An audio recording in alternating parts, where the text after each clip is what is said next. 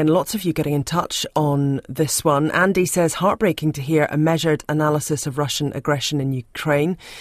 And asks, what would the UN look like without the five nation veto? How do we achieve that? Lots of you uh, in touch about the UN. Um, another text in here saying the underlying problem is far greater than Ukraine. It's about the destruction of the UN. Um, somebody else texting in saying, no matter who wins the military battle in Ukraine, war there only has one loser, and that is the Ukrainian people. The sooner peace talks begin, the better. Um, perhaps the last word for now on this comes from Glenn in Gisborne this morning. Uh, Kia ora, Glenn, saying, What an intelligent and informed interview with Alexandra. Thank you for raising awareness of Russian aggression and Ukraine's existential fight for freedom and survival. Citizens of New Zealand and many Western countries have been oblivious or misinformed due to scant media coverage or Russian disinformation. I hope you can please help counter this. Thank you very much, all of you, for getting in touch. Do keep that coming into us here at RNZ National 2101. And lots of you getting in touch on the interview with Emily Nagoski. Of course, her new book, Come Together.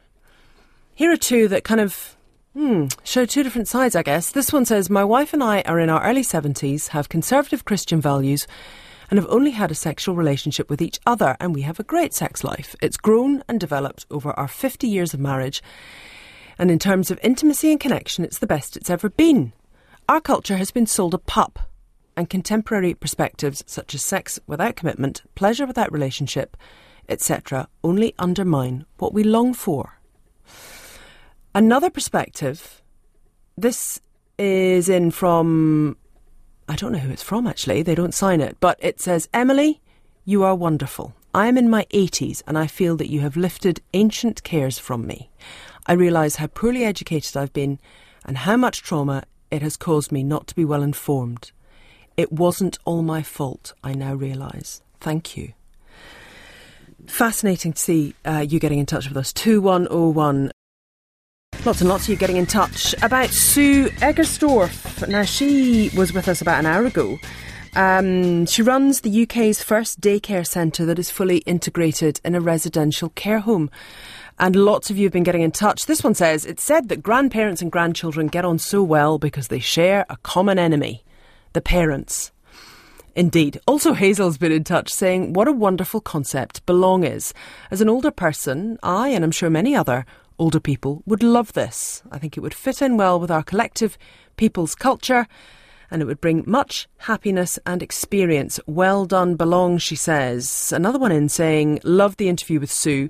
This concept is exactly what we need in New Zealand, and I would love to help get it started here. Sue is correct. We have lost the connection between the young and the elderly. Do get in touch with us, 2101. We do love hearing your korero and your whakaaro on all of the stories that we're talking about this morning.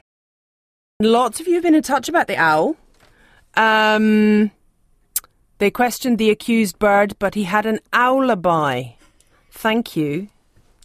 Quite a few of you have been getting in touch across the programme with various pun related uh, comments, and I, I do love them, and I'm going to read this one out as well. This is from someone who calls himself um, Old Punk Owen. How did you die? That would be Talon. The owl theory is brilliant, this person says, but not hard to believe. I was taloned by a falcon a few months ago while walking through its breeding area in Wellington, with lots of blood and puncture marks on my head as a result.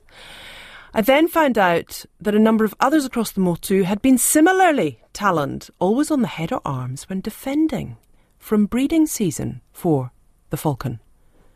Poor husband and poor Larry, that person says. Somebody else says that they were attacked by a bumblebee in their garage, fell down and broke their shoulder. I'm sorry you broke your shoulder, Steve, but it's probably slightly different. But somebody else does say, Remembering the awful case of Lindy Chamberlain, accused of killing her baby, the dingo theory was not taken seriously at first, but look what finally came out. So why not an owl?